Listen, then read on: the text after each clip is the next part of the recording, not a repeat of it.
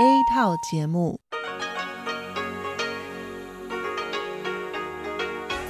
ที่นี่สถานีวิทยุเรดิโอไต้หวันอินเตอร์เนชันแนล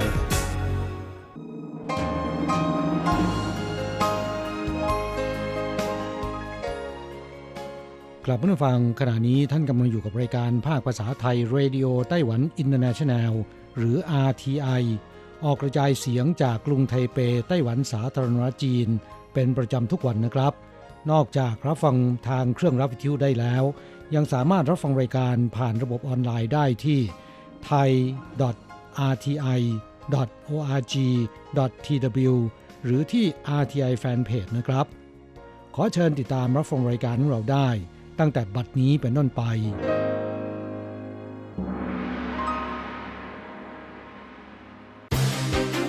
ลำดับแรก ขอเชิญติดตามรับฟัง ข่าวประจำวัน สวัสดีค่ะคุณผู้ฟังที่เคารพช่วงของข่าวจากรายการเรดิโอไต้หวันอินเตอร์เนชันแนล ประจำวันอังคารที่ 16 กุมภาพันธ์ ปีพุทธศักราช 2564 สำหรับข่าวไต้หวัน มีดิฉันอัญชันทรงพุทธเป็นผู้รายงานค่ะ หัวข้อข่าวมีดังนี้ปีที่แล้วเฮลิคอปเตอร์กู้ภัยออกปฏิบัติภารกิจช่วยนักปีนเขาที่ประสบอุบัติเหตุมากกว่าปีก่อน 3 เท่า กองประดาน้ำและถอดทำลายอมภัณฑ์ของไต้หวันฝึกทำลายล้าง วัตถุระเบิดใต้น้ำสหกรณ์การเกษตรเจียอี้ส่งเสริมเกษตรกรปลูกถั่วดาวอินคา ราคาขายกิโลกรัมละ 100 เหรียญไต้หวัน หยุดตรุษจีนวันสุดท้ายไปเดินออกกำลังกายสลายไขมันกันค่ะ แนะนำเส้นทางเดินเขาสุดฟินในไทเป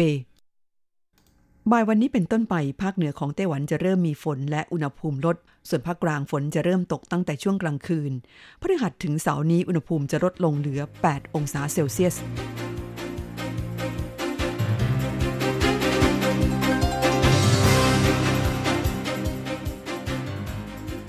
ต่อไปเป็นรายละเอียดของข่าวค่ะ อันดับแรกไปดูข่าวที่เฮลิคอปเตอร์กู้ภัยของไต้หวันออกปฏิบัติภารกิจช่วยนักปีนเขาที่ประสบอุบัติเหตุมากกว่าปีก่อน 3 เท่า หน่วยบริการทางอากาศแห่งชาติหรือ NASC กระทรวงมหาดไทยไต้หวันสาธารณรัฐจีน เปิดเผยสถิติการจัดส่งเฮลิคอปเตอร์กู้ภัย ออกไปปฏิบัติภารกิจในการช่วยเหลือนักปีนเขา ที่ประสบอุบัติเหตุบนภูเขาสูง ในปี 2563 รวมทั้งสิ้น 182 ครั้ง ซึ่งมากกว่าปี 2562 ถึง 3 เท่าทำให้กลายเป็นภาระที่หนักอึ้งของหน่วยบริการทางอากาศแห่งชาติ เนื่องจากในการส่งเฮลิคอปเตอร์ออกไปปฏิบัติภารกิจกู้ภัยแต่ละครั้ง จะมีค่าใช้จ่ายด้านน้ำมันเชื้อเพลิงชั่วโมงละประมาณ 200เหรียญไต้หวัน และยังต้องมีเจ้าหน้าที่กู้ภัยร่วมออกปฏิบัติภารกิจด้วยสำนักงานอุทยานแห่งชาติเปิดเผยว่าผลกระทบจากสถานการณ์โควิดทำให้ประชาชนเดินทางไปท่องเที่ยวต่างประเทศไม่ได้ ผู้คนจึงหันมาทำกิจกรรมนันทนาการหรือท่องเที่ยวในประเทศแทน ซึ่งกิจกรรมปีนเขาเป็นหนึ่งในกิจกรรมที่ได้รับความนิยมอย่างมาก ปีที่แล้วมีนักปีนเขาขอเดินทางเข้าสู่เขตพื้นที่คุ้มครอง ในอุทยานแห่งชาติทั่วไต้หวันจำนวนทั้งสิ้น 295,731 คน เพิ่มขึ้นจากปี 2562 เป็นจำนวน 70,000 คนด้านผู้เชี่ยวชาญระบุว่า ปัจจุบันการปีนเขากลายเป็นกิจกรรมเชิงพาณิชย์ และนี่คือสาเหตุสำคัญที่ทำให้จำนวนคนที่เข้าร่วมกิจกรรมปีนเขา เพิ่มขึ้นอย่างรวดเร็ว รัฐบาลควรจัดตั้งหน่วยงานควบคุมจำนวนคนปีนเขา และต้องมีการบันทึกสถิติอุบัติเหตุที่เกิดขึ้นในเขตอุทยานแห่งชาติทุกแห่ง เพื่อให้ประชาชนสามารถใช้เป็นข้อมูล ประกอบการพิจารณาสำหรับสาเหตุที่นักปีนเขาประสบอุบัติเหตุส่วนใหญ่ เป็นเพราะขาดประสบการณ์ และขาดการเตรียมความพร้อมของร่างกาย ตลอดจนอุปกรณ์ในการปีนเขาไม่ครบครัน ข่าวต่อไปกองประดาน้ำและถอดทำลายอมพันธ์ของไต้หวันฝึกทำลายล้างวัตถุระเบิดใต้น้ำ กองประดาน้ำและถอดทำลายอมพันธ์กองทัพเรือไต้หวันสาธารณจีน ซึ่งเป็นหน่วยนักประดาน้ำและหน่วยทำลายล้างวัตถุระเบิดใต้น้ำตลอดจนมีหน้าที่กู้หรือติดตั้งถอดถอนสำรวจ รักษาความปลอดภัยทางน้ำกล่าวได้ว่าทำหน้าที่ไม่ต่างจากเจ้าสมุทรที่ปกป้องความสงบสุขในท้องทะเล ดังเช่นภาพยนตร์ฮอลลีวูดเรื่อง Aquaman เจ้าสมุทรและเคยโชว์ผลงานเป็นที่ประจักษ์ต่อสายตาประชาชนชาวไต้หวัน เมื่อครั้งเกิดเหตุสะพานนั้นฝั่งอ้าวถล่มเมื่อปี 2562 และการกู้ระเบิดใต้ทะเลที่เขตไม้เหลียวเมื่อปีที่แล้ว ซึ่งฐานเรือที่อยู่ในหน่วยนี้ทุกนายต้องผ่านการฝึกดำน้ำลึกขั้นสูง และการทำลายวัตถุระเบิด หัวหน้าชุดครูฝึกกองประดาน้ำและถอดทำลายอมพันธ์เผยว่า เรามีการฝึกดำน้ำลึก และความร่วมมือกันของสมาชิกในหน่วย ในการทำลายวัตถุระเบิดใต้น้ำจนเชี่ยวชาญ จึงจะออกไปปฏิบัติภารกิจฝึกซ้อมทำลายวัตถุระเบิดในทะเลได้พลทหารที่เข้าร่วมการฝึกครั้งนี้มีสองนายเป็นพี่ชายกับน้องสาวพลทหารเหรินเจ ผู้เป็นน้องสาว ได้รับแรงบันดาลใจจากพี่ชายคือเหรินอี้ระหว่างฝึกเหรินเจเกือบไม่ผ่านการทดสอบ แต่ท้ายที่สุดก็สามารถเอาชนะอุปสรรคผ่านการทดสอบ และสามารถเข้าประจำการในกองประดาน้ำและถอดทำลายอมพันธ์ได้อย่างเต็มภาคภูมิเข้าต่อไปสากรการเกษตรเจียอี้ส่งเสริมเกษตรกรปลูกถั่วดาวอินคา ราคาขายกิโลกรัมละ 100 เหรียญไต้หวัน ถั่วดาวอินคาซึ่งเป็นถั่วเปลือกแข็งที่มีคุณค่าทางอาหารสูง มีถิ่นกำเนิด และพบทั่วไปในแถบอเมริกาใต้ สามารถรับประทานได้ทุกส่วนทั้งยอดอ่อน ใบ ผลอ่อน หรือแม้กระทั่งเมล็ดถั่วดาวอินคา มีการนำมาสกัดเป็นน้ำมันเพื่อรับประทาน ปรุงประกอบอาหาร หรือนำมาผสมทำเป็นเครื่องสำอาง ครีมบำรุงผิว สบู่น้ำมันใส่ผม และนำเมล็ดมาคั่วรับประทานได้ โดยเมล็ดถั่วดาวอินคา มีกรดไขมันโอเมก้า 3 และโอเมก้า 6 รวมถึงโปรตีนในปริมาณสูง ถือเป็นพืชเศรษฐกิจมูลค่าสูงที่น่าสนใจ ในช่วงไม่กี่ปีมานี้สากรการเกษตรเจียอีได้ทดลองเพาะปลูกจนประสบผลสำเร็จ และได้นำกล้าพันธุ์แจกจ่ายให้เกษตรกรในพื้นที่เมืองเจียอีที่สนใจนำไปเพาะปลูกได้ผลผลิตเป็นที่น่าพอใจในปีนี้ได้ขยายโครงการ โดยสนับสนุนให้เกษตรกรในเมืองหยุนลินที่สนใจก็สามารถนำไปเพาะปลูกได้ จนถึงขณะนี้เมืองหยุนลินมีพื้นที่เพาะปลูก 30 เฮกตาร์หรือประมาณ 183 ไร่ ขณะที่เจียอี้มีพื้นที่เพาะปลูกประมาณ 900 เฮกตาร์หรือประมาณ 5,490 ไร่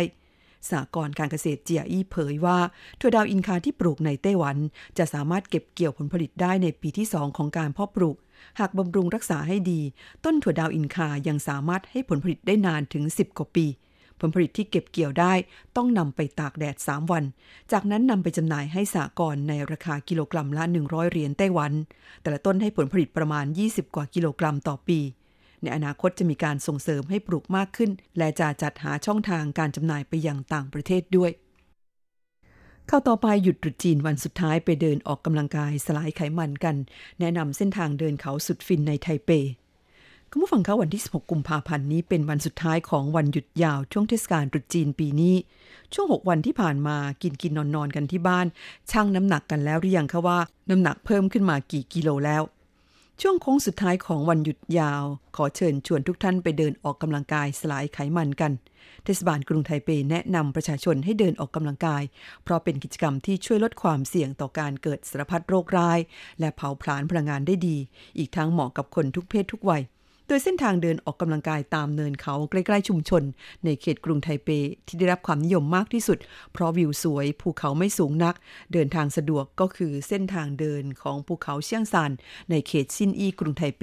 ซึ่งเป็นภูเขาเตี้ยๆมีความสูงแค่ 183 เมตรบนจุดสูงสุดของภูเขา มีจุดชมวิว กรุงไทเปที่ได้ชื่อว่าสวยที่สุด และมองเห็นตึกไทเป 101 ในมุมที่สวยที่สุด และใกล้ที่สุด จึงกลายเป็นจุดถ่ายรูปเช็คอินของผู้คนจำนวนมาก และเป็นเส้นทางเดินป่าที่ได้รับความนิยมจากชาวกรุงไทเปมากที่สุด ข่าวต่อไปบ่ายวันนี้ภาคเหนือมีฝนตกอุณหภูมิลด และวันพฤหัสบดีถึงวันศุกร์อุณหภูมิจะลดลงไปถึง 8 องศาเซลเซียสคุณผู้ฟังคะตั้งแต่วันนี้เป็นต้นไปอากาศจะเริ่มหนาวเย็นลงและมีฝนตก กรมอุตุนิยมวิทยาไต้หวันพยากรณ์ว่าช่วงก่อนเที่ยงของวันนี้อากาศจะยังคงอบอุ่น ท้องฟ้าโปร่งใสเหมือนเมื่อวานนี้ แต่หลังเที่ยงเป็นต้นไปจะมีกลุ่มเมฆที่หอบความชื้นสูง เคลื่อนตัวลงมาจากทางภาคใต้ของจีนทำให้สภาพอากาศในเขตภาคเหนือของไต้หวันเริ่มเปลี่ยน และมีฝนตก ขณะที่ภาคกลางจะเริ่มมีฝนตกตั้งแต่คืนวันนี้เป็นต้นไป อุณหภูมิยังลดลงไม่มากคาดว่าอุณหภูมิต่ำสุดจะอยู่ระหว่าง 14-18 องศาเซลเซียส อย่างไรก็ดีตั้งแต่วันพุธนี้เป็นต้นไป อากาศจะหนาวเย็นลงอย่างชัดเจน อุณหภูมิลดลงอย่างหัวภาพ ยิ่งดึกยิ่งหนาว ทางภาคเหนือและพื้นที่เลียบชายฝั่งทะเล อุณหภูมิจะลดลงแตะระดับ 10 องศาเซลเซียส นายอูเตอ๋อหลงอธิบดีกรมอุตุนิยมวิทยาเปิดเผยว่า ช่วงระหว่างวันที่ 18 ถึง 20 กุมภาพันธ์นี้ ฝนจะหยุดตก อากาศจะเปลี่ยนเป็นหนาวแบบแห้งๆ โดยตั้งแต่นครไทยนานขึ้นมาทางภาคเหนือ อุณหภูมิต่ำสุดจะลดลงต่ำกว่า 10 องศาเซลเซียส บางแห่งอาจถึง 8 องศาเซลเซียส จึงขอเตือนให้ประชาชนต้องรักษาความอบอุ่นของร่างกาย และสวมใส่เสื้อผ้าให้เหมาะกับสภาพอากาศ ท่านฟังคะที่ท่านรับฟังจบลงไปแล้วนั้น เป็นช่วงของข่าวไต้หวันประจำวันนี้นำเสนอโดยดิฉัน อัญชันทรงพุทธค่ะ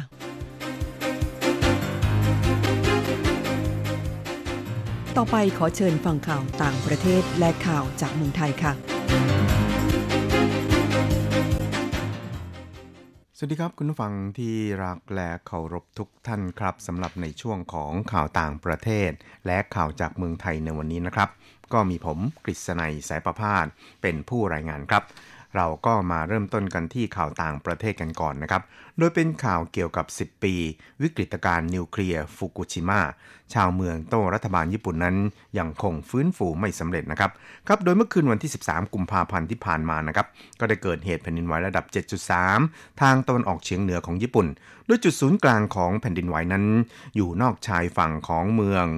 นามิเอะนะครับ ประมาณ 70 กิโลเมตร และมีความลึกอยู่ที่ประมาณ 50 กว่ากิโลเมตร แรงสั่นสะเทือนนะครับ ก็รับรู้ได้ไปไกลถึงกรุงโตเกียว รวมทั้งมีรายงานไฟฟ้าดับในบริเวณโดยรอบของกรุงโตเกียว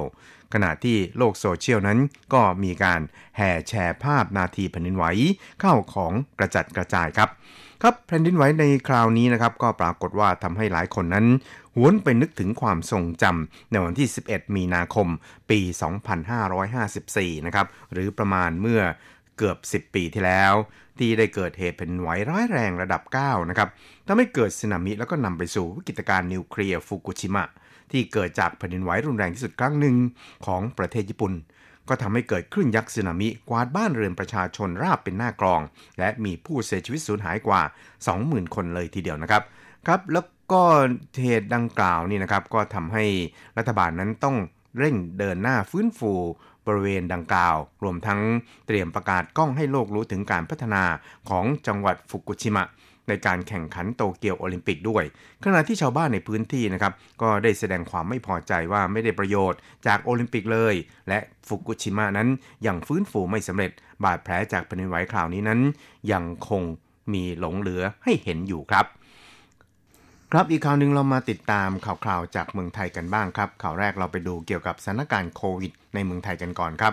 โดยสบคของไทยนะครับได้ระบุว่า พบผู้ติดเชื้อในวันนี้เพิ่มอีก 72 รายครับ ก็ทำให้ยอดผู้ป่วยยืนยันสะสมนั้น ไปยืนอยู่ที่เกือบ 25,000 รายแล้วนะครับ ก็คืออยู่ที่ 24,786 ราย รักษาหายแล้วอีก 680 รายครับ เป็นการติดเชื้อในประเทศ 69 ราย ติดเชื้อจากต่างประเทศ 3 รายครับ แล้วก็กลับบ้านแล้ว 22,563 ราย อยู่ในระหว่างการรักษาตัวประมาณ 1,141 รายครับ แบ่งเป็นอยู่ในโรงพยาบาล 926 ราย และโรงพยาบาลสนามอีก 215 รายนะครับครับยอดผู้เสียชีวิตสะสมนั้นก็อยู่ที่ 82 ศพครับอีกข่าวหนึ่งเราไปดูเกี่ยวกับทางด้านการเมืองครับ ซึ่งตอนนี้ทางสภาผู้แทนราษฎรของประเทศไทยนะครับ ก็ได้มีการจัดการประชุมนัดพิเศษเพื่อพิจารณายติ ขอเปิดอภิปรายทั่วไป พื่อลงมติไม่ไว้วางใจต่อรัฐมนตรีเป็นรายบุคคลในวันแรก โดยมีรายชื่อ 10 รัฐมนตรีที่จะถูกอภิปรายนะครับ อย่างเช่น ท่านพลเอกประยุทธ์จันโอชานายกรัฐมนตรี และรัฐมนตรีว่าการกระทรวงกลาโหมพลเอกประวิตยวงษ์สุวรรณรองนายกนะครับพลเอกอนุพงศ์เผ่าจินดารัฐมนตรีมหาไทยนายอนุทินชาญวีรกูล รองนายกและรัฐมนตรีสาธารณสุข นายจุรินลักษณะวิสิทธิ์รองนายกและรัฐมนตรีกพาณิชย์นะครับ นายศักสยามชิดชอบ รัฐมนตรีคมนาคม นายนัทพลที่ปะสุวรรณรัฐมนตรีศึกษา นายสุชาติชมกลิ่น รัฐมนตรีกระทรวงแรงงาน นายนิพนธ์บุญญามณี รัฐมนตรีมหาไทย ร้อยเอกธรรมนัสพรมเผ่า รัฐมนตรีช่วยว่าการกระทรวงเกษตรและสหกรณ์ครับ ซึ่งเมื่อเวลาประมาณ9นาฬิกา48 นาทีนั้นในชวนหลีกภัย ประธานสภาผู้แทนราษฎร ก็ได้เปิดการประชุมมีสมาชิกสภาผู้แทนราษฎร ทั้งฝ่ายค้านและฝ่ายรัฐบาล และรัฐมนตรีร่วมการประชุมอย่างพร้อมเพรียงครับ ซึ่งก็มีผู้มาลงชื่อจนครบองค์ประชุมแล้ว และจะมีการอภิปรายรวมทั้งสิ้น 4 วันนะครับ คือระหว่างวันนี้ไปจนถึงวันที่ 19 กุมภาพันธ์ หลังจากนั้นในวันที่ 20 กุมภาพันธ์นั้นก็จะมีการลงมติว่าไว้วางใจหรือว่า ไม่ไว้วางใจต่อรัฐบาลนะครับ ซึ่งก็จะเป็นการลงมติแบบรายบุคคลนะครับ ซึ่งโดยทั่วไปก็คาดว่าคงจะผ่านฉลุย เพราะว่าคะแนนเสียงของฝ่ายรัฐบาลนั้น เหนือกว่าพรรคฝ่ายค้านเนี่ยอยู่หลายสิบเสียงเลยทีเดียวครับเนื่องจากวันนี้ก็ยังเป็นช่วงของวันหยุดเทศกาลตรุษจีนในไต้หวันนะครับ เพราะฉะนั้นอัตราแลกเปลี่ยนในวันนี้นั้นก็ยังคงยึดถืออัตราแลกเปลี่ยนของเมื่อวันอังคารที่แล้วครับ ครับนั่นก็เป็นข่าวต่างประเทศและข่าวจากเมืองไทยในวันนี้ รายงานโดยกระผมกฤษณัยแสประพาสครับ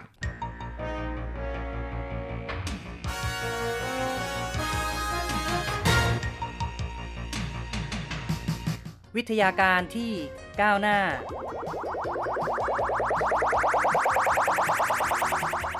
ชีวิตความเป็นอยู่ที่ทันสมัย อะไรที่ใหม่ ๆ ล้ำยุค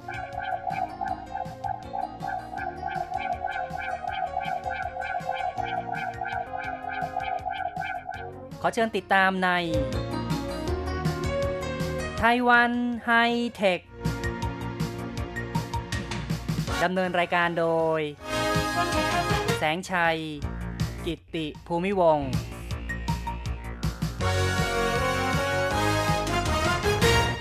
คุณผู้ฟังที่รักครับ พบกันอีกแล้วในรายการไต้หวันไฮเทคผมแสงชัยนะครับ ในครั้งนี้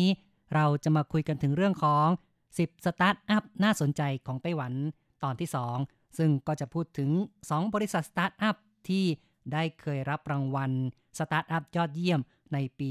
2020 ที่ผ่านมา ซึ่งก็คือบริษัท Deep Zero One และ Heroic Faith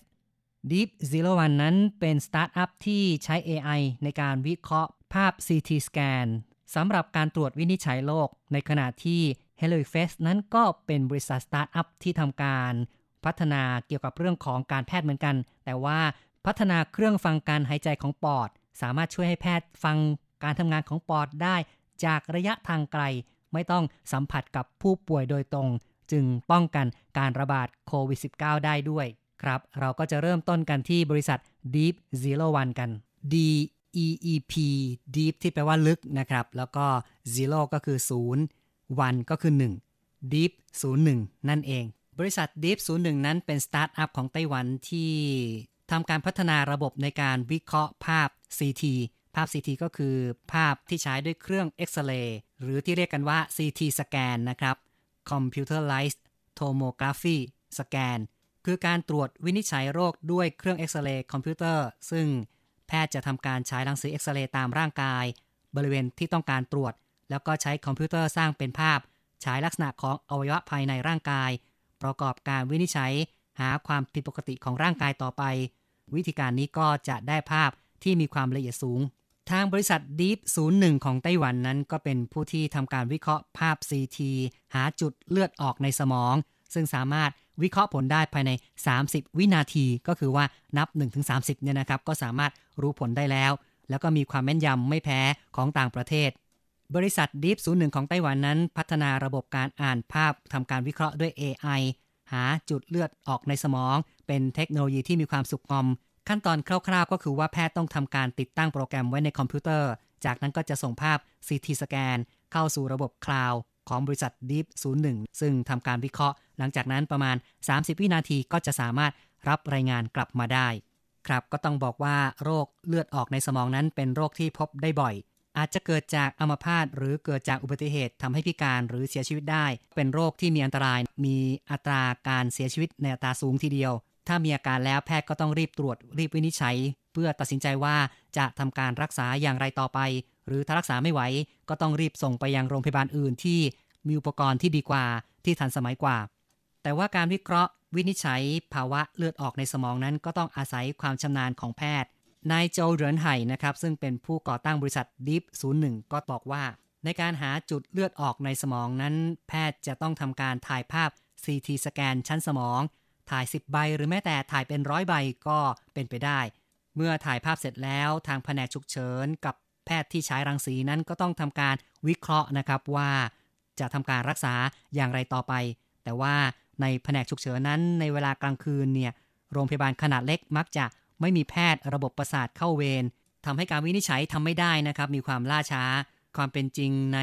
ภาวะปัจจุบันนั้นไม่ว่าจะเป็นโรงพยาบาลเล็กหรือใหญ่ขนาดไหนก็ตาม ก็มักจะมีปัญหาขาดแพทย์ที่เข้าเวรนะครับ แพทย์ฉายรังสีมีกำลังคนไม่พอ ก็เลยเป็นปัญหาในการรักษาผู้ป่วย เพราะฉะนั้นนายโจเรนไห่นะครับ ซึ่งก็เป็นผู้เชี่ยวชาญทางด้านคอมพิวเตอร์ไซน์จึงได้ร่วมมือกับแพทย์อายุรกรรมที่เป็นเพื่อนกันในสมัยนักเรียน มีอยู่ครั้งหนึ่งทั้งสองก็ได้พบปะนะครับ แล้วก็ได้พูดคุยกันถึงปัญหานี้ ยิ่งคุยก็ยิ่งมีความเห็นตรงกัน และเพื่อที่จะแก้ปัญหาจึงตัดสินใจร่วมกันจัดตั้งบริษัทขึ้นมา คุณโจเหรือนไห่นั้นก็เป็นผู้ที่มีความเชี่ยวชาญทางด้านเทคโนโลยีคอมพิวเตอร์ ส่วนเพื่อนมีความเชี่ยวชาญทางด้านการแพทย์ ทั้งสองก็ต้องการจะช่วยกันลดขั้นตอนในการวินิจฉัยการหาจุดเลือดออกในสมอง ในที่สุดนั้นเดือนตุลาคมปี 2016 ทั้งสองก็เลย ได้ร่วมมือกับเพื่อนอีกคนหนึ่งที่เป็นแพทย์ของโรงพยาบาลมหาวิทยาลัยไทต้า จัดตั้งบริษัท Deep 01 นะครับ โดยใช้ AI ในการวิเคราะห์ ภาพถ่ายทางการแพทย์นะครับ ก็คือวิเคราะห์ภาพ CT สแกนนั่นเอง คุณโจเรนไห่นั้นก็เป็น CEO ของบริษัทนะครับ ในตอนแรกก็ทำการพัฒนาผลิตภัณฑ์ชุดแรกของบริษัทก็คือระบบในการวิเคราะห์นั่นเอง เป็นการใช้ AI Deep Learning วิเคราะห์ภาพถ่ายสมอง บริษัทจัดตั้งในปี 2016 พอถึงปี 2017 นั้นก็มีการพัฒนาระบบโดยการรวบรวมภาพ CT สแกนสมอง 50,000 ถึง 60,000 แผ่นทำการฝึกฝน AI ก่อน ระบบที่ใช้นั้นก็เป็น AI Deep Learning มีความลึกถึง 18 ระดับชั้นทีเดียว แต่ในตอนแรกนั้นก็ยังมีปัญหาในเรื่องความแม่นยำไม่เพียงพอ ก็ต้องขอความร่วมมือจากผู้เชี่ยวชาญ จากท่านอื่นๆ คุณโจเรือนไห่นั้นเข้ามาควบคุมโครงการด้วยตนเอง ใช้เวลา 1 ปี ความแม่นยำพัฒนาถึงระดับ 90%ถึงปลายปี 2018 พัฒนาได้ถึง 95% ก็ถือว่าสามารถใช้งานได้ในทางธุรกิจแล้ว คุณโจเรนไห่ก็บอกว่า ถ้าเทียบกับระบบที่มีการพัฒนาในต่างประเทศ ก็มีการใช้ AI เข้ามา วิเคราะห์หาจุดเลือดออกในสมองเหมือนกัน และระบบดังกล่าวนั้นก็ผ่านการรับรองของ FDA ในสหรัฐ ความแม่นยำนั้นใกล้เคียงกัน แต่ว่าของบริษัท Deep 01 ที่ไต้หวันเนี่ยนะครับเป็นผู้ผลิตขึ้นนั้นก็มีความเร็วมากกว่าถึง 8 เท่าทีเดียว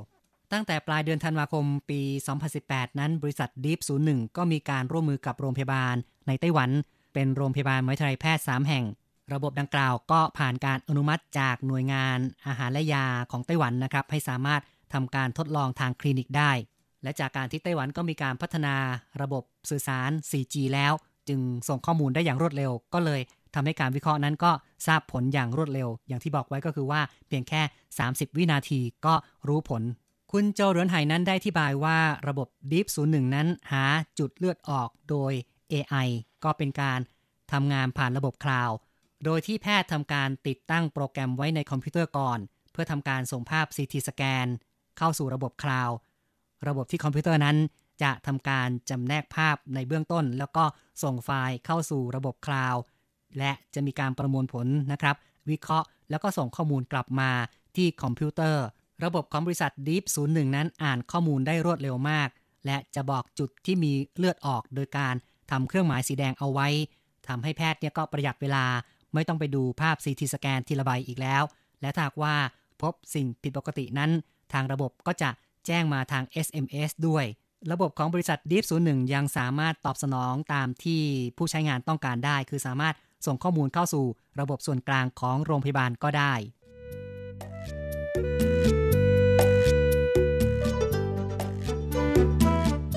คุณผู้ฟังครับ เรามารู้จักกับสตาร์ทอัพที่น่าสนใจรายต่อไปกันเลยครับ บริษัท Heroic Faith นำเสนอผลความสำเร็จการวิจัยพัฒนาอุปกรณ์การแพทย์ เป็นประโยชน์ในเรื่องของการป้องกันความเสี่ยง ป้องกันการติดเชื้อโควิด -19 ได้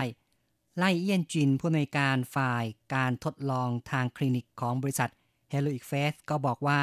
เครื่องฟังการหายใจแบบดั้งเดิม ก็สามารถใช้ได้กับผู้ป่วย ทีละคนทีละครั้ง โดย แพทย์จะเป็นผู้ฟังเสียง แล้วก็วินิจฉัยตามความเห็นของแพทย์แต่ละคนนะครับ ตามความเห็นส่วนตัวของแพทย์แต่ละคน แต่ว่าเครื่องฟังการหายใจที่ทางบริษัท Heroic Faith พัฒนานั้นมีระบบ AI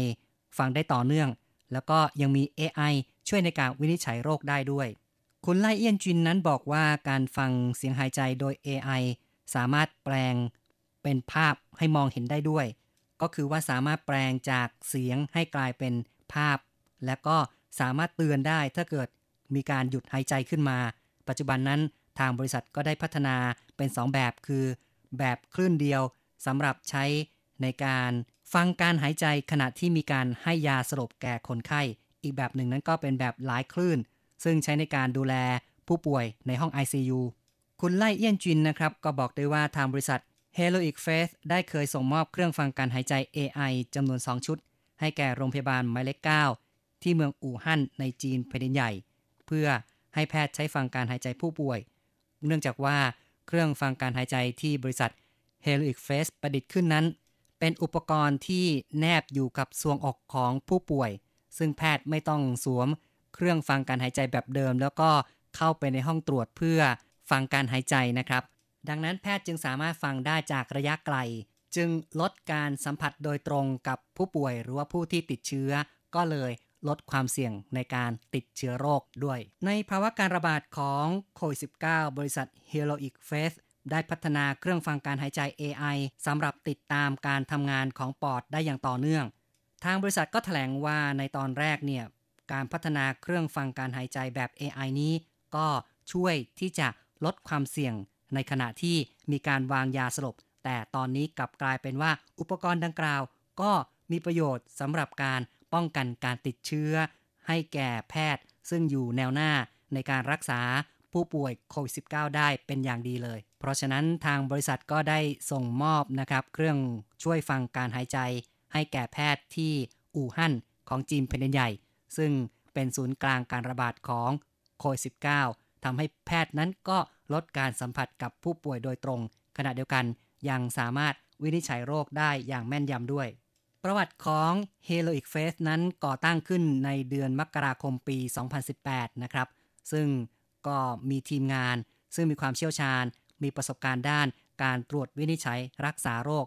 เป็นแพทย์ที่มีความเชี่ยวชาญในด้านการฟังการหายใจ และร่วมมือกับวิศวกรเครื่องกล ปัจจุบันนั้น มีการพัฒนาอุปกรณ์การฟังที่มีประสิทธิภาพสูง คุณชีฟู่ซุนนะครับ ซึ่งเป็น CEO แล้วก็ผู้ก่อตั้งบริษัท Heroic Faith นั้น นับว่าเป็นแพทย์ที่มีประสบการณ์ รักษาผู้ป่วยอาการรุนแรง มีประสบการณ์เกินกว่า 7 ปี เขาเห็นว่าแพทย์ซึ่งอยู่ในแนวหน้านั้น ควรจะได้รับการปกป้องด้วย การพัฒนาอุปกรณ์การแพทย์ เชื่อมกับ IoT จึงเป็นสิ่งที่สำคัญแล้วก็มีความจำเป็น นายแพทย์ชีฟู่ซุนนั้นบอกว่าการรักษาโควิด -19 จุดสำคัญก็คือจะต้องสังเกตอาการ ได้แก่ ไอแห้งไม่มีเสมหะ หายใจหอบ แล้วก็ต้องดูว่ามีไข้หรือไม่ แต่ว่าอาการไข้นั้นมักจะเกิดขึ้นช้ามาก เนื่องจากโรคโควิด -19 เนี่ยมีระยะฟักตัวที่นาน บางคนติดเชื้อแล้วก็ไม่มีอาการ แต่สามารถที่จะแพร่เชื้อโรคได้ ซึ่งถือว่ามีความอันตรายมาก เพราะอาจจะมีการสัมผัสกับผู้อื่น แล้วก็แพร่เชื้อได้โดยที่ไม่รู้ตัวว่าตนเองนั้นสามารถแพร่เชื้อได้ แพทย์ที่ตรวจโรคจึงต้องพยายามป้องกันตนเองโดยการใส่เสื้อคลุม แต่ว่าเมื่อใส่เสื้อคลุมเข้าไปแล้ว จะสวมหูฟังเพื่อตรวจวินิจฉัยโรคก็จะมีอุปสรรคนะครับ ไม่สามารถที่จะใส่หูฟังได้อย่างสะดวก ดังนั้นการใช้เครื่องช่วยฟังอัจฉริยะที่มี AI นี้เนี่ยนะครับ ก็ถือว่ามีความจำเป็น อุปกรณ์ช่วยฟังจะแนบติดอยู่ที่หน้าอกผู้ป่วย แล้วก็แสดงผลด้วยเส้นกราฟ ทางบริษัท Heroic Faith ก็บอกว่าการพัฒนาอุปกรณ์ เครื่องฟังการหายใจเนี่ยเรียกว่าไม่มีการเปลี่ยนแปลงในช่วง 200 ปีที่ผ่านมา ทางบริษัทเห็นว่า สิ่งนี้เป็นสิ่งที่ล้าหลังมากจึงได้มุ่งที่จะพัฒนา เครื่องฟังการหายใจแบบใหม่ที่มีความทันสมัยมากขึ้น และก็ถือว่าประสบกับสิ่งท้าทายไม่น้อยเลย การที่จะเอาอุปกรณ์ไปติดที่ทรวงอก แล้วก็สามารถฟังการหายใจได้อย่างชัดเจนนั้น ต้องขจัดสิ่งรบกวนนะครับ โดยเฉพาะอย่างยิ่งก็คือการรบกวนจากการทำงานของหัวใจ การเต้นของหัวใจนั้นจะมีเสียงดังกว่าการหายใจของปอดถึง 500 เท่า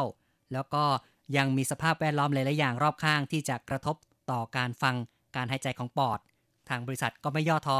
สามารถที่จะประดิษฐ์เครื่องฟังการหายใจรุ่นแรกนะครับ มีน้ำหนัก 300 กรัม และต่อมาก็ได้พัฒนามากขึ้นจนเหลือ 18 กรัม ปัจจุบันก็พัฒนาไปอีกเหลือแค่ 7 กรัมนะครับ ก็นับว่ามีความสำเร็จเพิ่มขึ้นเรื่อยๆ ปัจจุบันนั้นสามารถติดตามการหายใจของปอดได้ถึง 0.01 วินาทีนะครับ ก็ถือว่ามีความละเอียดมากขึ้นเรื่อยๆ และแพทย์ก็ให้การยอมรับสูงถึง 90%ทีเดียว คุณผู้ฟังครับ การพูดคุยในรายการไต้หวันไฮเทคที่แสงชัยนำเอาเรื่องของ 10 สตาร์ทอัพมาทยอยแนะนำในวันนี้ต้องขอเอายุติลงก่อนนะครับ อย่าลืมกลับมาพบกันต่อในครั้งต่อไป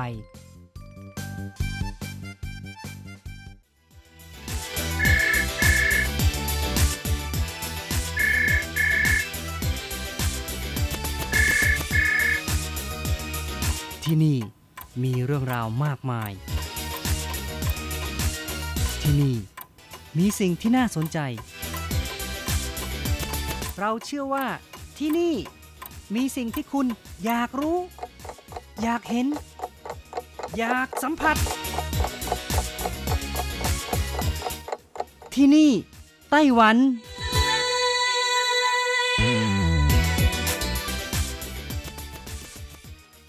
ดีค่ะคุณผู้ฟังพบกันอีกแล้วค่ะ ในช่วงเวลาที่นี่ไต้หวันกับรจรัสยนสุวรรณพร้อมกับเนื้อหาสาระที่ดีๆ ที่เกี่ยวข้องกับในไต้หวันนำมาเล่าสู่กันฟังประจำทุกสัปดาห์ สัปดาห์นี้เช่นกันค่ะ มีเรื่องราวดีๆ แล้วก็เรื่องเบาๆนะคะ เกี่ยวกับการเลือกซื้อปลา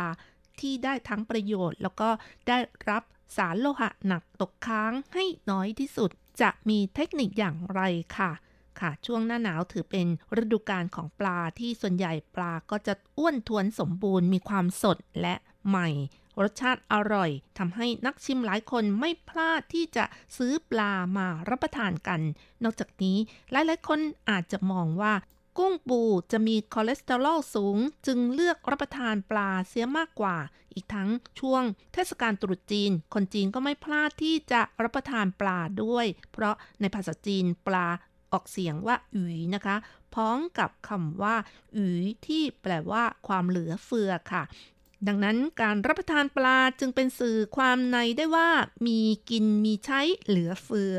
จนร่ำรวยมีเงินทองนั่นเองค่ะ และปลาก็ยังเป็นเเมนูที่สามารถทำได้หลายอย่างทั้งต้ม ทั้งนึ่ง ทั้งย่าง หรือว่าทอดก็ได้ค่ะ ซ่งหมิงว่านักโภชนาการชี้ว่าการรับประทานปลานั้นมีประโยชน์มากมาย เพราะว่าปลาเป็นแหล่งโปรตีนที่ดี เป็นโปรตีนที่ย่อยง่าย ร่างกายสามารถนำไปใช้ได้ทันที นอกจากนี้ในเนื้อปลาก็ยังมีไขมันที่ดีต่อร่างกายประมาณ 1-10%ของน้ำหนักปลาซะด้วย ขึ้นอยู่กับชนิดของปลานะคะ ในบรรดาไขมันที่ดีต่อร่างกายและพบได้มากในเนื้อปลาก็คือ มีกรดไขมันไม่อิ่มตัวกลุ่มโอเมก้า 3 ได้แก่ กรดไขมัน DHA และกรดไขมัน EPA ซึ่งมีประโยชน์มากมายต่อร่างกาย อย่างเช่น ช่วยป้องกันโรคหัวใจ โรคข้ออักเสบ รุมาตอย โรคภูมิแพ้หอบหืด อีกทั้งยังบำรุงสมองเส้นประสาทและสายตา รวมถึงการพัฒนาสมองของทารกให้สมบูรณ์อีกด้วย จะมีคนบางคนก็บอกว่าให้รับประทานปลาเยอะๆนะคะ จะได้ฉลาดค่ะและนอกจากนี้ในนมผงก็มักจะเติมส่วนประกอบของ DHA เป็นกรดไขมันสายพันธุ์โอเมก้า 3 ที่ช่วยในการพัฒนาด้านสายตาและสมองของทารกด้วย และยังมีอีกนะคะ โปรตีนจากปลาก็ยังช่วยซ่อมแซมสิ่งที่สึกหรอทำให้บาดแผลหายเร็วเป็นต้น อย่างไรก็ตามเนื่องจากกรดไขมันโอเมก้า 3 มีประโยชน์ช่วยลดการเกาะตัวของเกล็ดเลือดนะคะ จึงมีข้อจำกัดคือไม่ควรบริโภคกรด โอเมก้า 3 มากเกินไป ซึ่งปริมาณที่องค์การอนามัยโลกแนะนำนะคะก็คือควรรับประทาน DHA และ EPA ในปริมาณ 0.3 ถึง 0.5 กรัมต่อวัน หรือควรรับประทานปลาที่เป็นแหล่งกรดไขมันโอเมก้า 3 อย่างน้อยอาทิตย์ละ 2 ครั้ง นอกจากนั้นแล้ว การที่เนื้อปลา ถือว่าย่อยง่าย ดูดซึมง่าย ร่างกายนำโปรตีนไปใช้ได้เร็วกว่า เพราะฉะนั้น เหมาะกับคนสูงอายุและเด็ก เพราะว่าเคี้ยวง่ายด้วยค่ะ แต่ข้อเสียก็คือปลามีก้างนะคะ ที่พ่อแม่ผู้ปกครองหลายหลายๆคนที่ปกป้องลูกมากเกินไป กลัวว่าก้างจะติดคอลูก และขณะเดียวกันอาหารกลางวันของโรงเรียนหลาย ๆ แห่งนะคะ ก็พยายามหลีกเลี่ยงการทำอาหารเมนูปลา เพราะเกรงว่าจะเกิดปัญหาก้างติดคอเด็กนั่นเอง ซึ่งสากลการประมงไต้หวันเปิดเผยสถิติการบริโภคปลาในประเทศของไต้หวันนะคะ ในช่วง 7 ปีที่ผ่านมาลดลงถึง 32%ค่ะสาเหตุสำคัญมาจากภาวะมีบุตรน้อย แล้วก็พ่อแม่ผู้ปกครองนะคะ กลัวก้างปลาติดคอเด็ก ส่งผลให้เด็กไม่ชอบรับประทานปลา ดังนั้นจึงมีส่วนทำให้เด็กไต้หวันไม่คุ้นชินกับการรับประทานปลาและไม่ชอบทานปลาไปด้วยนะคะ การรับประทานปลามีประโยชน์มากมายก็มีคำถามนะคะว่า รับประทานปลาทะเลน้ำลึกดีกว่า หรือว่ารับประทานปลาน้ำจืดดีกว่าค่ะซ่องหมิงฮัวนะคะ นักโภชนาการกล่าวเน้นว่า ไม่ว่าปลาทะเลน้ำลึกหรือว่าปลาน้ำจืดนั้น ล้วนเป็นแหล่งโปรตีน วิตามินดี และแร่ธาตุที่จำเป็นต่อร่างกายมากมาย แม้ว่าปริมาณน้อย เพียงแต่ว่าใน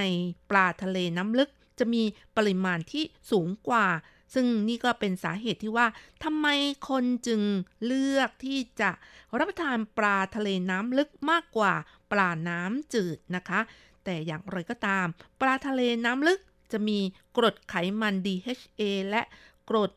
ไขมัน EPA ที่สูงกว่าจึงเป็นตัวบ่งชี้ว่ามีไขมันมากกว่า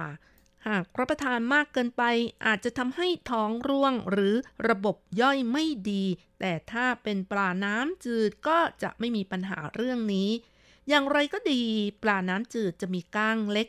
มากกว่าด้วยนะคะ แล้วก็ต้องเสียเวลาในการเอาก้างออก จึงบอกได้ว่า ทั้งปลาทะเลน้ำลึก และปลาน้ำจืดต่างมีข้อดีข้อเสียที่ไม่เหมือนกัน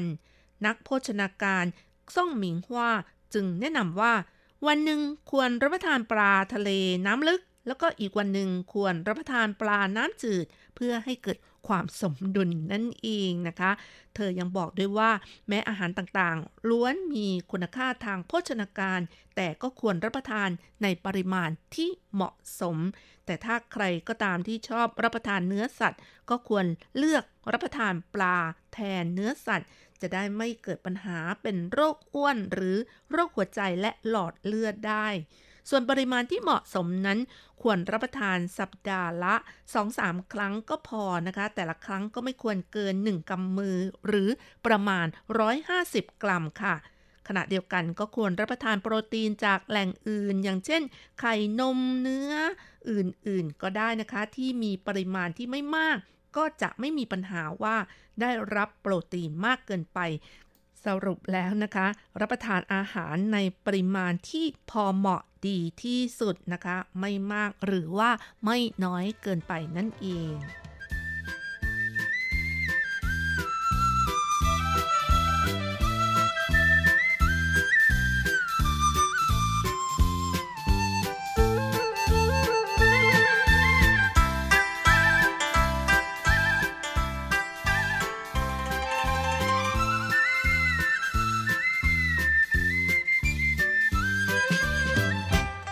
แม้การรับประทานปลานั้นมีประโยชน์กับร่างกายมากมาย แต่ว่าปัจจุบันนะคะก็มีสารโลหะหนักตกค้างไม่น้อยเช่นกัน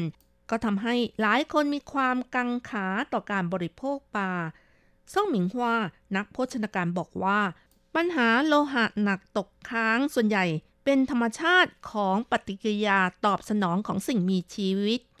ปลาน้ำลึกก็จะมีความเด่นชัดกว่า ยิ่งถ้าเป็นปลาตัวใหญ่ ก็ยิ่งมีมาก หากต้องการแก้ปัญหาโลหะหนักตกค้างในป่าทั้งที่ดีควรบริโภคปลาทะเลสลับกับปลาน้ำจืด และไม่ควรบริโภคเกินปริมาณที่กล่าวมาข้างต้นค่ะ ก็คือ สัปดาห์ละ 2-3 ครั้ง แล้วก็ปริมาณแต่ละครั้งไม่ควรเกิน 1กำมือนั่นเองค่ะ และถ้ารับประทานอย่างนี้แล้ว ยังคงกังวลเรื่องของโลหะหนักตกค้างในปลาอีกแล้วก็ ให้รับประทานแต่เนื้อปลาก็พอค่ะ เพราะว่าโลหะหนักตกค้างปริมาณมากนั้นส่วนใหญ่อยู่ที่หนังปลา หรือว่าไข่ปลาค่ะ หากไม่รับประทานหนังปลาหรือไข่ปลาก็ยิ่งดี อันนี้ช่วยลดความเสี่ยงได้บ้างนะคะนอกจากนั้นแล้วการรับประทานปลาให้ได้ประโยชน์ แล้วก็ได้คุณค่าทางโภชนาการสูง ก็ต้องเลือกปลาที่สมบูรณ์ สดใหม่ ลีจาเลี่ยงนะคะ นักกินปลาตัวยงก็บอกว่าหลายคนส่วนใหญ่รู้ว่าจะเลือกปลาสดอย่างไรนะคะ ก็คือให้ดูที่เหงือกและตาของปลาเป็นหลัก แต่หารู้ไม่ว่าก็ยังมีพ่อค้าอมหิตบางคนนะคะ ใช้ฟอร์มาลีนแช่ปลาเพื่อรักษาความสด เพราะฉะนั้นการสังเกตตาและเหงือกของปลาว่ามีความสดหรือไม่ก็ใช้การไม่ได้ซะแล้ว ดังนั้นก็ต้องสังเกตวิธีอื่น อย่างเช่น เอามือลูบที่ผิวปลาว่ามีเมือกติดอยู่หรือไม่ เมือกยิ่งเยอะ แสดงว่าปลาก็ยิ่งสดนะคะ ถ้าเป็นปลาที่แช่ฟอร์มาลีน ผิวของปลาจะไม่ลื่นนะคะนอกจากนี้แล้วก็ดูว่าตาของปลานั้นสดแววไม่หดตัว หากนำไปนึ่ง ตาของปลาก็จะนูนออกมา แต่ถ้าไม่สด เมื่อนึ่งแล้วตาของปลาก็จะบุ๋มลงไปนั่นเอง ข้อสังเกตต่อมาก็คือ ดูที่เกล็ดของปลา หากเป็นปลาสด เกล็ดก็จะแวววาวไม่แห้ง และประการต่อมาก็คือ ใช้วิธีดมกลิ่น หากปลาสดจะไม่ขาวมาก แต่ถ้าผู้ขายแช่สารเคมีรักษาความสดอย่างเช่นฟอร์มาลีน เมื่อดมแล้วก็จะมีกลิ่นเหม็นของสารเคมี อย่าซื้อเด็ดขาดเลย นอกจากนี้สถานที่ที่วางขายปลาดูว่ามีการแช่เย็นที่เพียงพอหรือไม่นะคะ มีการรักษาความสดได้มากน้อยแค่ไหน แล้วก็ ควรเลือกซื้อปลาในช่วงเช้าดีกว่าช่วงสายหรือว่าช่วงเย็น เพราะว่าปลาจะสดและใหม่กว่า ทั้งนี้ทั้งนั้นการจับปลาจากแหล่งกำเนิดมาขายก็จะจับในเวลาเช้ามืดเป็นส่วนใหญ่ นอกจากนั้นแล้วก็ยังมีเทคนิคการเลือกซื้อปลาที่สดใหม่ก็คือ ต้องเป็นปลาที่จับตามฤดูกาลถือว่าสำคัญมาก แถมราคาถูกกว่าปลานอกฤดูกาลด้วย ราคาของปลาแต่ละชนิดก็มีความแตกต่างกันด้วย แต่ก็ไม่ได้หมายความว่า ปลาแพงก็จะเป็นปลาเกรดดีเสมอไปนะคะ ทั้งนี้เนื่องจากมีปลาบางชนิด แต่ก่อนราคาแพง ปัจจุบันราคาถูก แต่ก็มีปลาบางชนิด แต่ก่อนราคาถูก ปัจจุบันราคาแพง ปัจจัยเหล่านี้อาจจะเกิดจากแหล่งที่มาของปลาไม่เหมือนกันทำให้ราคาของปลากระเพิ่มขึ้นลง เพราะฉะนั้นการเลือกซื้อปลาก็ไม่ควรยึดหลักว่าปลาราคาแพงก็คือปลาดีนะคะ แต่ข้อสำคัญอยู่ที่ความสดอร่อยนั่นเองค่ะ และยังมีอีกคำถามหนึ่งที่ผู้คนมักจะถามบ่อยๆ นั่นก็คือปลาแช่แข็งสดหรือไม่นะคะลีเจียเลี่ยงซึ่งเป็นนัก กินปลาตัวยงก็บอกว่า ปลาแช่แข็งจะฟันธงว่าไม่สดอย่างเดียวไม่ได้ เพราะว่าขึ้นอยู่กับวิธีการเก็บรักษานะคะ มีบางคนบอกว่าปลาแช่แข็งสดกว่าปลาที่จับสดซะอีก เนื่องจากว่าชาวประมงที่จับปลาได้ แต่เพื่อต้องการรักษาความสดก็มักจะฆ่าปลาทันที ควักเอาเครื่องในออกนะคะ จากนั้นก็เอาเนื้อปลา ทำการแพ็คสุญญากาศและแช่เก็บรักษาด้วยอุณหภูมิต่ำทันที แต่ก็มีข้อเสียคือต้องเลือกซื้อปลาแช่แข็งจากผู้ประกอบการที่เชื่อถือได้ด้วย และเวลาซื้อต้องดูว่า ถุงบรรจุสุญญากาศนั้นยังอยู่หรือไม่มีน้ำแข็งเกาะหรือไม่ หรือว่าน้ำส่วนอื่นเพิ่มขึ้นหรือไม่ ถ้ามีก็แสดงว่าผ่านการละลายฟีดมาแล้ว จากนั้นนำไปแช่แข็งอีกครั้งค่ะ ก็ไม่ควรซื้อนะคะแบบนี้ นอกจากนี้วิธีการละลายปลาแช่แข็งทางที่ดีที่สุดก็มีการแนะนำว่า เปิดน้ำก๊อกให้น้ำค่อยๆไหลคลายฟีดไม่แนะนำคลายฟีดด้วยการนำไปวางไว้ในตู้เย็นช่องธรรมดา อาจส่งผลต่อคุณภาพของปลาได้ แต่ก็มีการแนะนำว่าถ้าทางที่ดีควรจะ นำมาคลายฟีดก่อนคืนนึง แล้วก็หยดเหล้าดับคาว จากนั้นเก็บไว้ในตู้เย็นช่องแช่ธรรมดา ก็จะทำให้รสชาติของปลาอร่อยยิ่งขึ้นค่ะเอาละค่ะคุณฟังเวลาของรายการก็หมดลงอีกแล้วนะคะ อย่าลืมค่ะ กลับมาติดตามเรื่องราวดีๆ ในช่วงเวลาที่นี่ไต้หวันกับรจรัสสัปดาห์หน้าเวลาเดียวกันสำหรับวันนี้ ขอให้ทุกท่านมีความสุขมากๆ สวัสดีค่ะ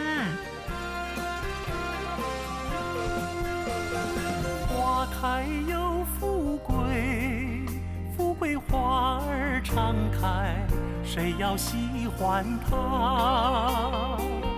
快到这里来。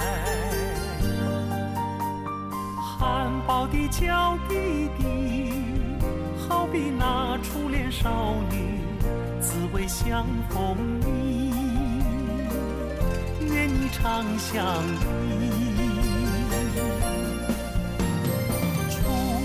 开的甜蜜，甜到我心坎里。 ทุกเรื่องที่เป็นข่าว ทุกเรื่องที่เป็นกระแสในสังคมไต้หวัน เราจะจับมาเล่าให้คุณฟังทุกสัปดาห์ที่ RTI ผ่านมุมมองของคนรุ่นใหม่ กับรายการมิติใหม่ไต้หวัน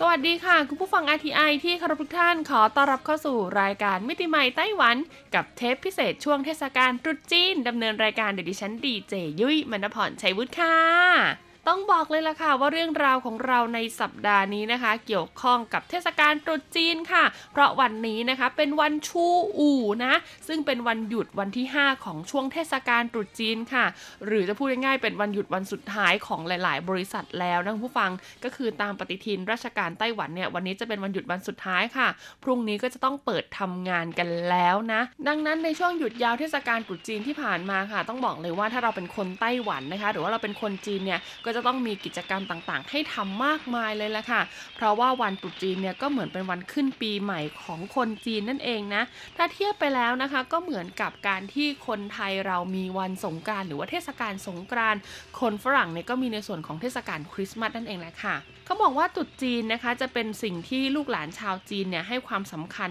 มากๆเลยนะคะ วันสำคัญของช่วงเทศกาลตรุษจีนเนี่ยก็จะมีอยู่ 3 วันด้วยกันค่ะ ที่จะมีพิธีกรรมที่ต้องทำอย่างต่อเนื่องนะคะ ซึ่งคนไทยนะมักจะเรียกว่าวันจ่ายวันไหว้แล้วก็วันเที่ยวค่ะ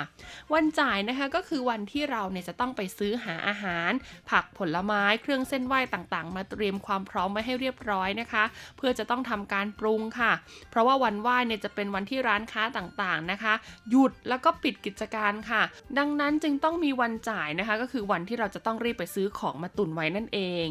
วันต่อมาก็คือวันไหว้ค่ะ วันไหว้ก็คือเราจะเอาของที่เราไปจับจ่ายใช้สอยมาเรียบร้อยแล้วเนี่ยนะมาปรุงอาหารค่ะ แล้วก็มาจัดเป็นโต๊ะไหว้นะคะ ซึ่งจะมีทั้งการไหว้เทพเจ้าสิ่งศักดิ์สิทธิ์ที่แต่ละบ้านเนี่ยนับถืออยู่นะคะ รวมไปถึงการไหว้บรรพบุรุษด้วยนะคุณผู้ฟัง ซึ่งการไหว้ส่วนใหญ่ก็จะต้องมีทั้งอาหารคาวอาหารหวานแล้วก็มีผลไม้ด้วยนะคะ หลังจากเสร็จสิ้นพิธีกรรมในการไหว้เทพเจ้า หรือว่าบรรพบุรุษเสร็จแล้วค่ะ ก็จะเป็นในส่วนของวันเที่ยวอ่าซึ่งก็จะเป็นวันที่ญาติญาตินะคะ มารวมตัวกันมาพบปะกันเพื่อรับประทานอาหารนั่นเองนะคะ หรือว่าออกไปท่องเที่ยวตามสถานที่ต่างๆ ซึ่งในส่วนของวันเที่ยวนี้นะคะ ต้องบอกเลยว่าคนไต้หวันหรือคนจีนนะคะเขาก็จะมีความเชื่อว่าวันนี้จะต้องไม่ทำงานบ้านไม่ทำอาหาร ยกเว้นว่ากรณีที่คุณเป็นร้านอาหารอยู่แล้วนี่ก็อีกเรื่องหนึ่งนะคะ แต่ว่าถ้าเป็นแบบบ้านของคนปกติทั่วไปเนี่ยเขาก็จะไม่เปิดเตานะคะ ไม่ทำการเช็ดล้างอะไรทั้งสิ้น เพราะว่า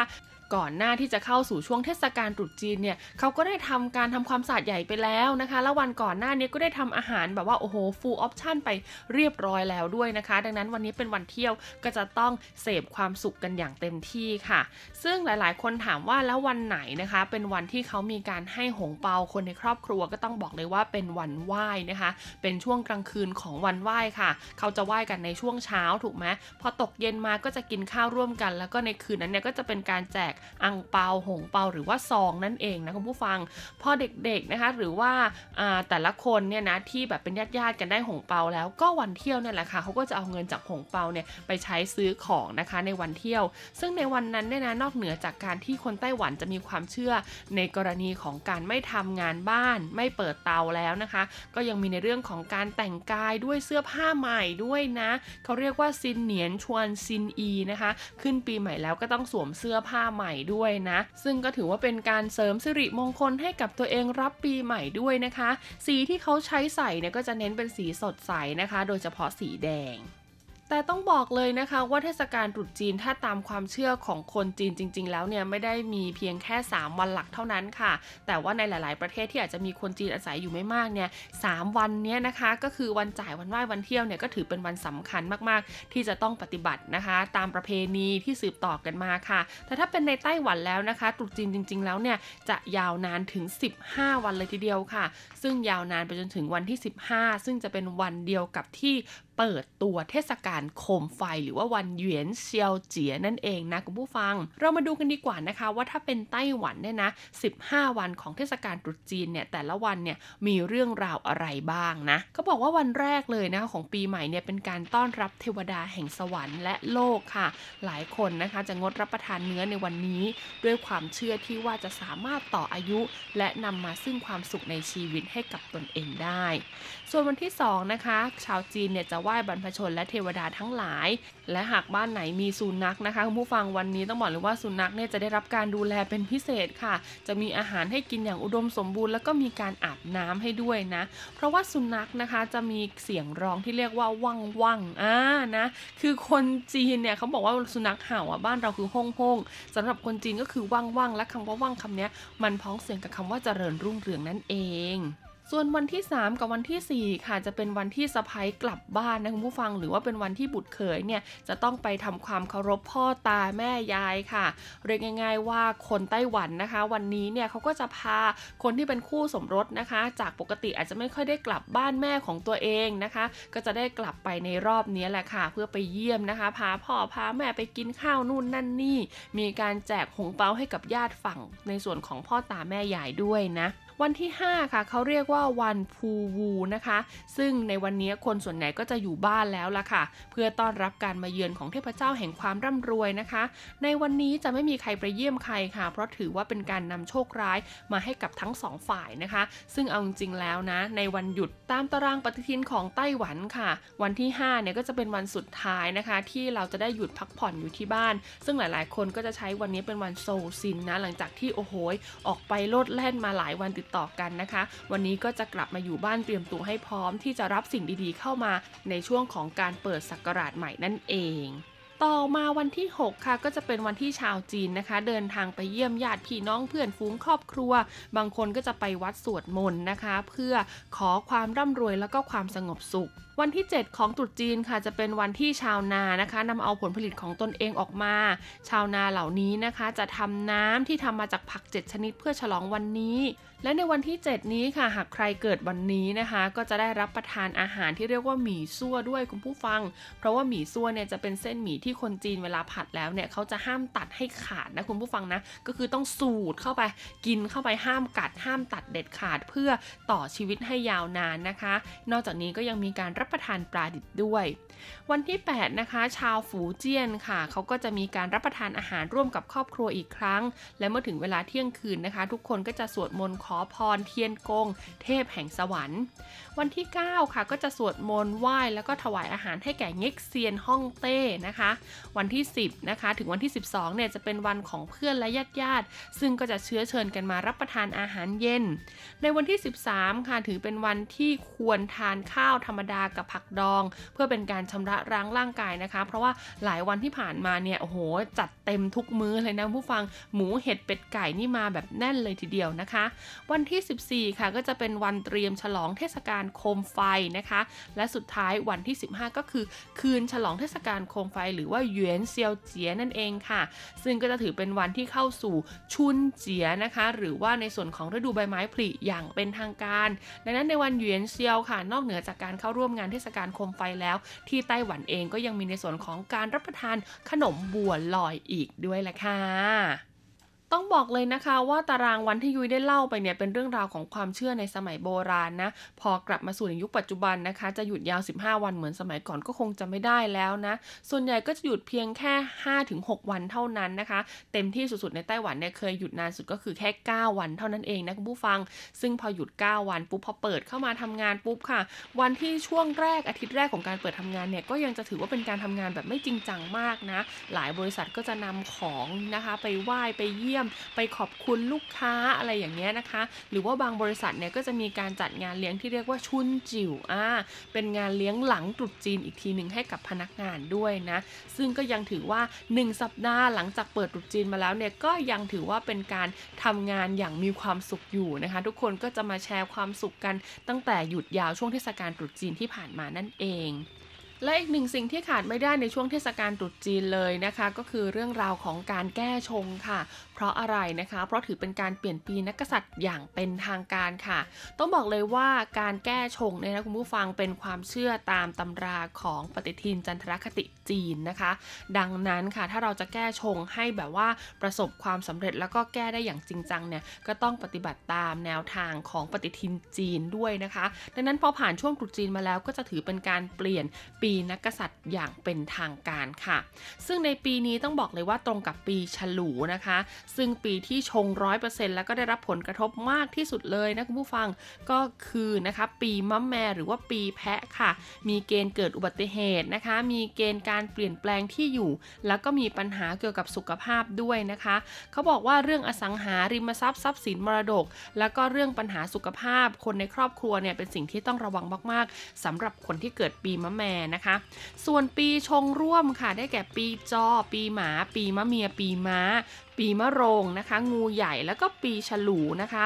ซึ่งนะนักโหราศาสตร์เขาก็บอกว่าปีชงร่วมเหล่านี้มีเกณฑ์จะได้รับความวุ่นวายเพราะคนอื่น หรือคนรอบๆข้างนำความเดือดร้อนมาให้ ถูกนินทาใส่ร้ายนะคะทำการงานก็ไม่เป็นไปตามที่คาดหวัง มีเกณฑ์ได้รับความเดือดร้อนจากปัญหาความรักความแตกแยกแล้วก็ความคิดมากของตนเองนะคะ ซึ่งคนไต้หวันค่ะเขาก็จะมีการทำพิธีที่เรียกว่าอันไทซุยหรือว่าวิธีแก้ชงนะคะไหว้เทพเจ้าไทสวยเอี้ยนั่นเอง ขอให้คุ้มครองดวงชะตานะคะ ซึ่งหากเราอยู่ในไต้หวันนะคะ ต้องบอกเลยว่าไปได้ทุกวัดเลยนะ กว่า 80%ของวัดไต้หวันเนี่ยเขาก็จะมีการทำพิธีอันไทซุยนะคะ ซึ่งต้องบอกเลยว่าการอันไทซุยของแต่ละวัดเนี่ยนะคุณผู้ฟังก็จะมีในส่วนของราคาค่าใช้จ่ายที่แตกต่างกันออกไปนะคะ วัดไหนดังหน่อยนะก็จะราคาแพงหน่อย แต่ถ้าเป็นวัดทั่วไปปกติทั่วไปเลยก็จะอยู่ที่ 100 เหรียญไต้หวันค่ะ แต่หากใครนะคะอยู่ที่เมืองไทยนะคะไม่สะดวกในส่วนของการอันไทซุยนะก็มีวิธีการอื่นๆนะ